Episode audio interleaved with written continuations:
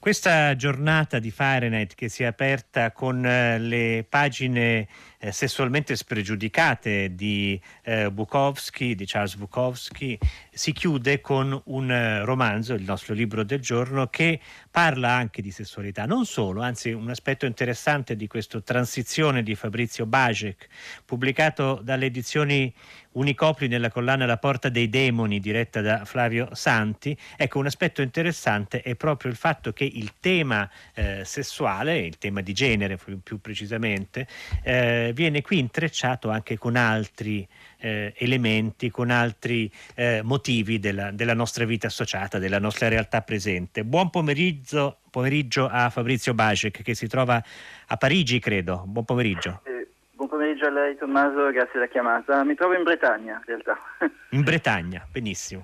Dunque, sì, Transizione racconta la storia di Emma, eh, una persona transgender che eh, compie il suo percorso verso la transessualità e la accogliamo eh, nel suo farsi, diciamo, partiamo dall'infanzia e si procede fino ai vent'anni circa, qualche anno in più, eh, però però in realtà non si parte inizio perché al tempo stesso Transizione è la storia di un anonimo insegnante di francese per stranieri che ha Emma tra i suoi studenti eh, a Parigi e le insegna il francese ma si propone anche di raccontare la sua storia. E questo mi sembra un primo aspetto molto interessante del libro perché eh, non abbiamo quindi solamente, che non sarebbe poco, eh, una vicenda di graduale presa di coscienza, di lotta contro il pregiudizio e via dicendo nel percorso eh, di una persona trans, abbiamo invece eh, un interrogarsi sui motivi per cui viene raccontata una storia di questo tipo. Ecco, le proporrei di iniziare da qui, Fabrizio Bajek. Quali sono i motivi per cui lei ha scelto di non raccontare solo Emma, ma anche l'autore della sua storia, che poi leggeremo a capitoli alterni, eh, sparsa nel corso del libro? Eh, dunque, la, il motivo principale, mh, mm, che si può anche dedurre dal suo riassunto, è che la, mi interessava mostrare questo personaggio e questa storia dall'esterno, quindi per una volta non fare un libro eh, confessionale, anche falsamente confessionale con un monologo interno, ma eh, mostrare così lo sguardo dell'altro, eh, in particolare di qualcuno che eh, conosce il, il protagonista e, e, che ne ha anche un po' la, la, la responsabilità pedagogica innanzitutto e poi come vedremo questa responsabilità diventerà sempre più grande, intanto già la scelta appunto di, non soltanto di insegnare uh, ad Emma ma anche di scrivere la sua storia, quindi eh, questo lavoro fatto a quattro mani eh, inizialmente, poi ecco, eh, si complica, ecco. si complica perché eh, poi l'insegnante avrà, metterà avanti la sua velleità di scrittore. Eh, e quindi eh, questo insegnante in effetti è un personaggio, eh, come dire, a tutto tondo, ha velleità di scrittore, eh, è tra l'altro un, uh, un, uomo che ha spesso rapporti eh, più o meno occasionali con le sue studentesse, quindi c'è qualche cosa che eh, ha a che vedere col tema della promiscuità, e che uh-huh. diventa anche un tema nel suo rapporto con Emma. Ecco, in che modo si confrontano, si possono confrontare la eh, vita sessuale e anche amorosa dell'insegnante con quella di Emma? Eh, sono due personaggi che sono beh, eh, così portati dall'ambiguità, eh, sono anche due mine vaganti, sono due personaggi eh, ehm, precari, insomma, sia a livello economico ma anche direi anche nella ricerca del, dell'identità, anche questo insegnante a un certo punto, anche se è oggettivato dalla, lei ha detto anonimo, infatti per tutto il libro non sappiamo che nome abbia, eh, il narratore lo chiama insegnante, l'insegnante eh, a un certo punto poi vuole essere scrittore, forse trovare così una forma di, di stabilità, di riconoscibilità sociale e identità e quindi Eh, ha naturalmente un suo percorso sentimentale, nel libro se ne parla anche accidentato, fatto di, di incontri, di piccole fiamme, di storie che poi non proseguono, poi fino al punto in cui incontrerà una persona, e la persona che poi lo fermerà forse, da questo giro vagare, questo vagare continuo.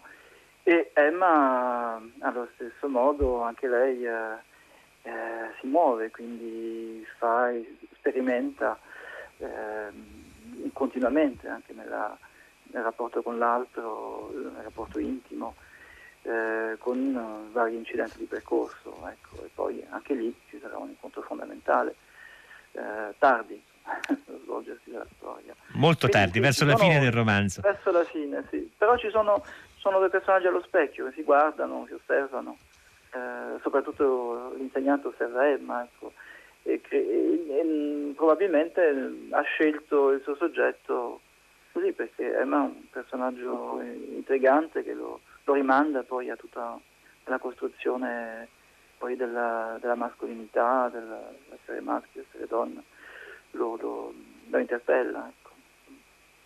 A un certo punto l'insegnante dice eh, non mi metterò a scrivere come una femminista radicale, con un certo numero di neologismi e una forte vergogna di usare tutte quelle parole ingiustamente maschili.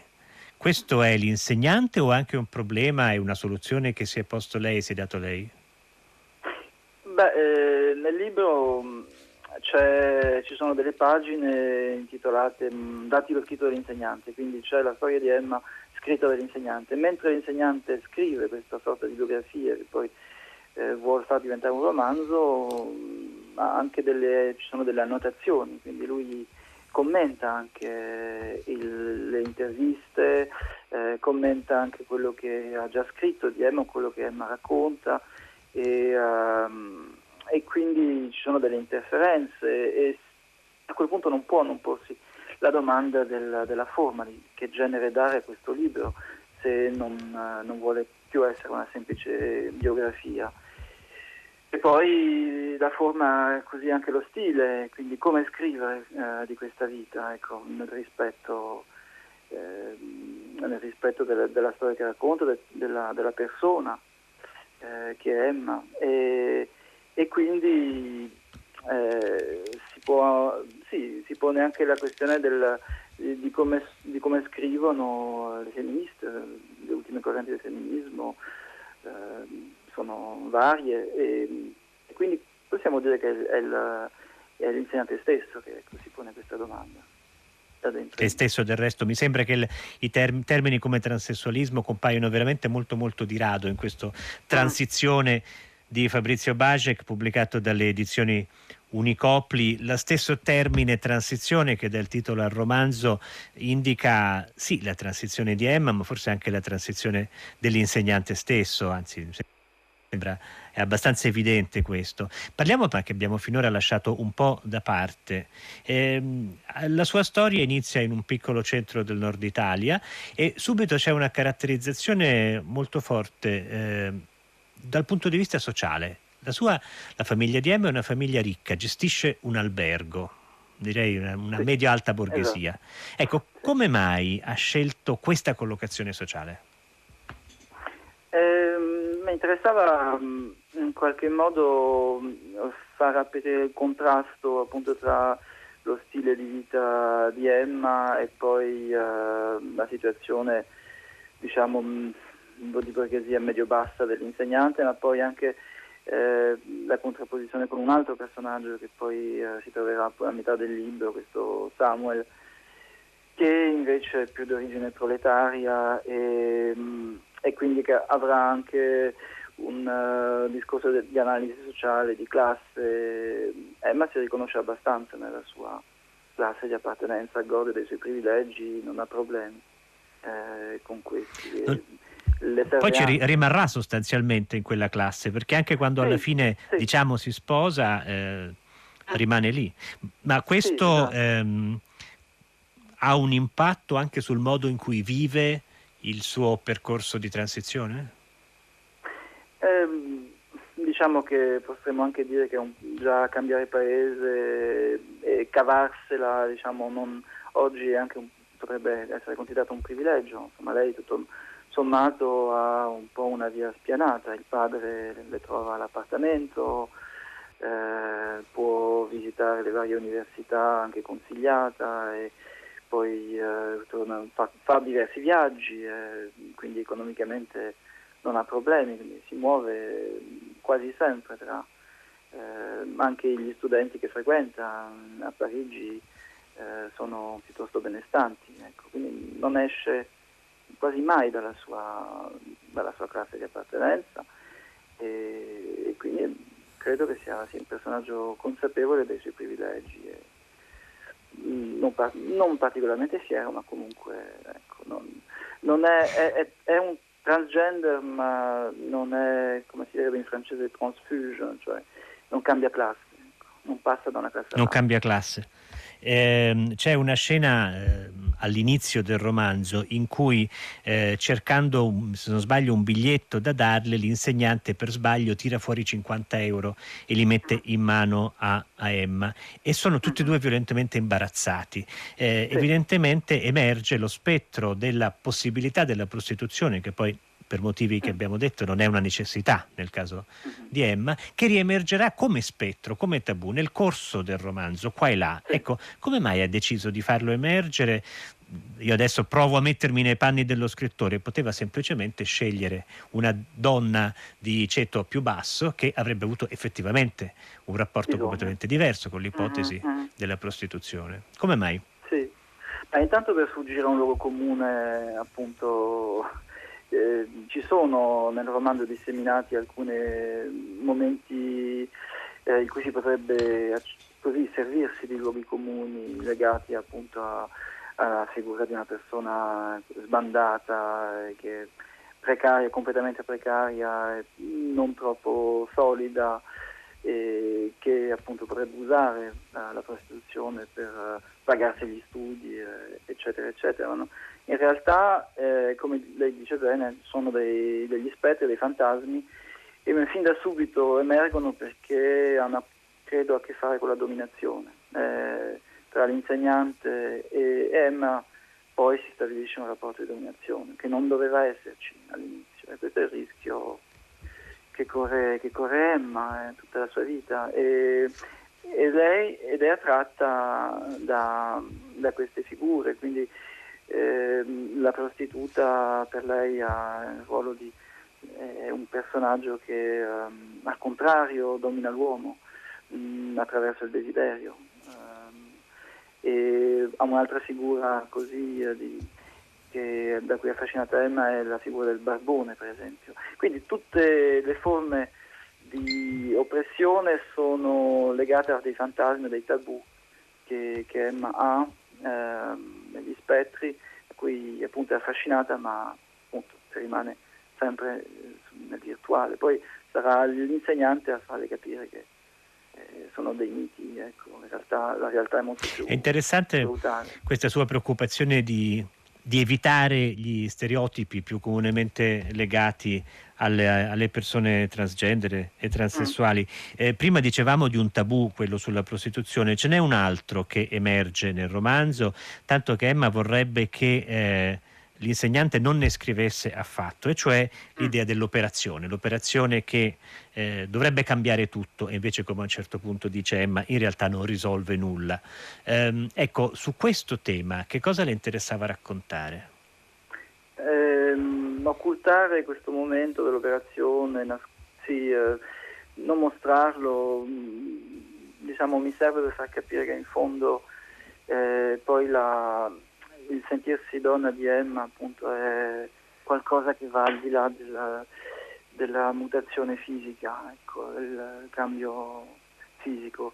Eh, di sesso lei è ovviamente già donna nella sua testa e a un certo punto non avrebbe neanche bisogno eh, di fare questo mm. passo. E, ehm, e poi, eh, beh, credo che nel percorso di Emma ci sono dei momenti già abbastanza duri eh, anche fisicamente, c'è tutta questa fase preparativa in cui, che avviene in Italia, eh, in cui lei vive addirittura due pubertà, eh, che è dolorosa. c'è poi una anoressia che è diagnosticata, lei eh, lo, la vive appunto in maniera ovviamente drammatica e, e, tutto questo è già abbastanza pesante, quindi non volevo, credo che il romanzo sia tutto sommato leggero nella narrazione, eh, non ci sono così eh, scene, non si calca sulla drammaticità e, e io volevo, ecco, mi interessava soprattutto capire cosa avveniva nella testa. Ecco. Della, eh, della abbiamo detto prima, eh, Fabrizio Bajek, che la eh, famiglia di, eh, eh, di, Emma è una famiglia benestante che gestisce un albergo.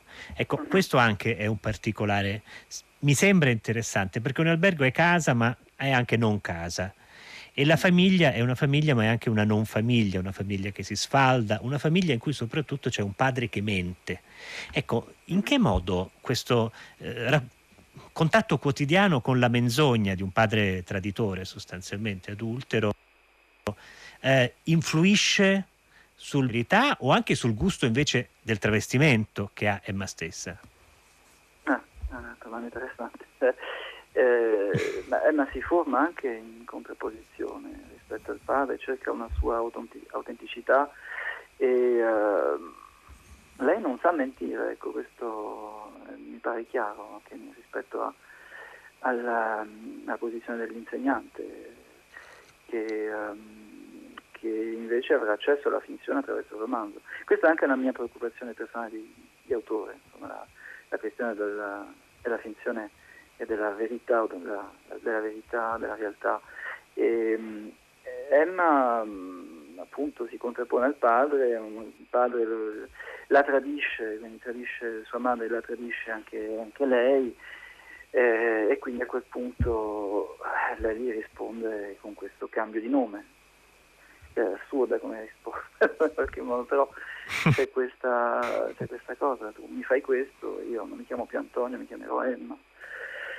E, ehm, e quindi significa non essere, non essere, più dalla parte del padre, ecco. sceglie il suo campo, sceglie il campo della madre col quale sta Tra l'altro l'insegnante comincia a chiamarla Emma eh, da subito, c'è un, questo riconoscimento immediato del suo, della sua... Mm-hmm identità di Emma fin dall'infanzia. Tanto in una sì. o due occasioni nel corso del romanzo viene citata Emma Bovary. Ma anche sì. Emma è, è, una Bovary in qualche modo? Beh, Emma Bovary eh, nel romanzo è citato quando sì, si parla dei suoi libri preferiti, insomma i libri che, hanno, che l'hanno costruita, che l'hanno servito a, ehm, a costruirsi come, come persona eh, ma Bovary muore per i, suoi, per i, suoi, sogni, per le sue illusioni, eh, li segue fino al punto. Emma ha un obiettivo che è quello di, eh, di essere accettata come donna. Eh, ora eh, è difficile eh, sapere come, se, se, questo libro l'ha influenzata particolarmente. Sicuramente al, allo, all'insegnante, all'insegnante poi romanziere, non interessa non interessano i riferimenti culturali di Emma e diventa in questo senso veramente dominatore. Se cerca da una parte di sfuggire uh, agli stereotipi, poi finisce per uh, appiccicargli insomma, i, suoi, i, suoi, modelli. Uh, quindi si immagina un futuro di Emma. Ecco. gliel'ho detta, che a un certo punto, fino, fino all'ultimo. E, e, però mi pare che Emma riesca ad emanciparsi anche da questo, quindi non solo dal padre, ma una seconda figura paterna che è quella della, dell'insegnante, che non essendo padre eh, nella vita, perché non ha figli, è solo, in realtà eh, attraverso il suo ruolo di biografo vuole diventare una sorta di padre, vuole controllarla, eh, controllare Emma, gestire la, sua, la, sua, vita a Parigi, il suo futuro, le sue scelte sentimentali anche. Ehm, quindi questo eh, oltre al padre in famiglia c'è uno zio. Uh-huh. Ecco, oltre al padre c'è uno zio e questo zio è interessante perché è uno zio omosessuale che eh, ruba luce, toglie luce alla, alla nipote nella famiglia d'origine. Ed è, mi sembra, Fabrizio Bacek, un esempio, ce n'è qualcun altro nel corso del romanzo, della, eh, racco- di come lei, a lei interessa raccontare anche dei momenti di contrapposizione tra eh, persone eh, transgender, transessuali e eh, gay, lesbiche, eh, nella non so se lei li ha notati nei nostri anni, ma certamente nel romanzo in diversi momenti quella che sembrerebbe un'alleanza naturale invece eh, dà luogo a delle frizioni, a dei momenti di, di frizione. Ci può dire qualcosa su questo? Per esempio posso dire che la figura dello zio è una figura che può irritare Emma perché ehm, ehm, ha una malattia non ben definita, insomma, che lo, lo immobilizza poi a letto e quindi diventa una persona che è bisognosa di attenzione e monopolizza l'attenzione di casa, quindi l'attenzione del padre. Eh, il padre dice a un certo punto, il padre di Emma dice eh, che eh, gli seppellirà tutti, insomma lui con la sua malattia in realtà sopravvivrà a tutti quanti e quindi la sua attenzione è captata da questo, da questo zio e però eh, in questo caso la vittima poi diventa, diventa Emma che non ha più l'attenzione del padre. E il padre sarà continuamente distratto eh, sia dalle amanti, poi dallo zio, quindi dal, dal fratello, eh, da, dalla, dal suo lavoro eh, e quindi a quel, quel punto sì, anche Emma si eh, trova che questo ramo eh, dove appunto si parla del, del ramo familiare in cui si parla dello zio, ci sono anche altre, altre zie più lontane che sono, che sono lesbiche, ehm, è la parte maledetta insomma, della, della, famiglia. Lei ci si riconosce, però allo stesso tempo eh, si tratta pur sempre di, di attenzione. Ecco, di, e, e, poi, e, poi, ci sono molte altre figure eh, nel romanzo. Ci sono per esempio c'è una psicologa di, eh, di, Emma c'è, addirittura Emma ha la sua antropologa che questo devo dire fa sorridere ma è interessante l'idea che uno debba avere non solo lo psicologo ma anche l'antropologo. E poi c'è quel personaggio di Samuel che è interessante perché Samuel viene da una famiglia tunisina che si è con l'ebraismo e sembra con la sua figura eh, suggerire la la possibilità di una riflessione su un altro tipo di transizione che tra l'altro comporta la circoncisione, quindi siamo anch'essa a che fa con la sfera del sessuale. Ecco, come ha inserito, come ha voluto sviluppare questo personaggio? Intanto mi interessava il tema dell'ebraismo poiché la, l'ebreo è l'uomo del passaggio, no? come Abramo, chi si mette in cammino. Sì e quindi viaggia, si sposta, va da un punto a un altro e questo mm, Emma fa lo stesso anche fisicamente, lei lascia l'Italia per la Francia. Devo chiederle un'estrema sintesi perché abbiamo quasi e... 6 gradi pronti a partire. Samuel eh, è un personaggio appunto che servirà appunto a, ad Emma per uh, un'altra contrapposizione. Sono due personaggi feriti, uh, Samuel cerca di um, cambiare eh, religione, quindi ricorre a un'operazione. Eh, poi c'è il tema appunto della, della Palestina. Eh, dobbiamo fermarci qui Fabrizio Bacek, mi dispiace. Grazie per essere stato con noi. La ringrazio, la ringrazio molto. Arrivederci. Buon Transiti Fabrizio Bacek, pubblicato da Unicopri, il nostro libro del giorno di oggi. Vi saluta anche Tommaso. Certosio che termina il suo turno di conduzione da Enrico Morteo, saluti da Luigi Iavarone, Fabio Melis alla console tecnica e la linea passa a con Paola De Angelis. Buon fine settimana.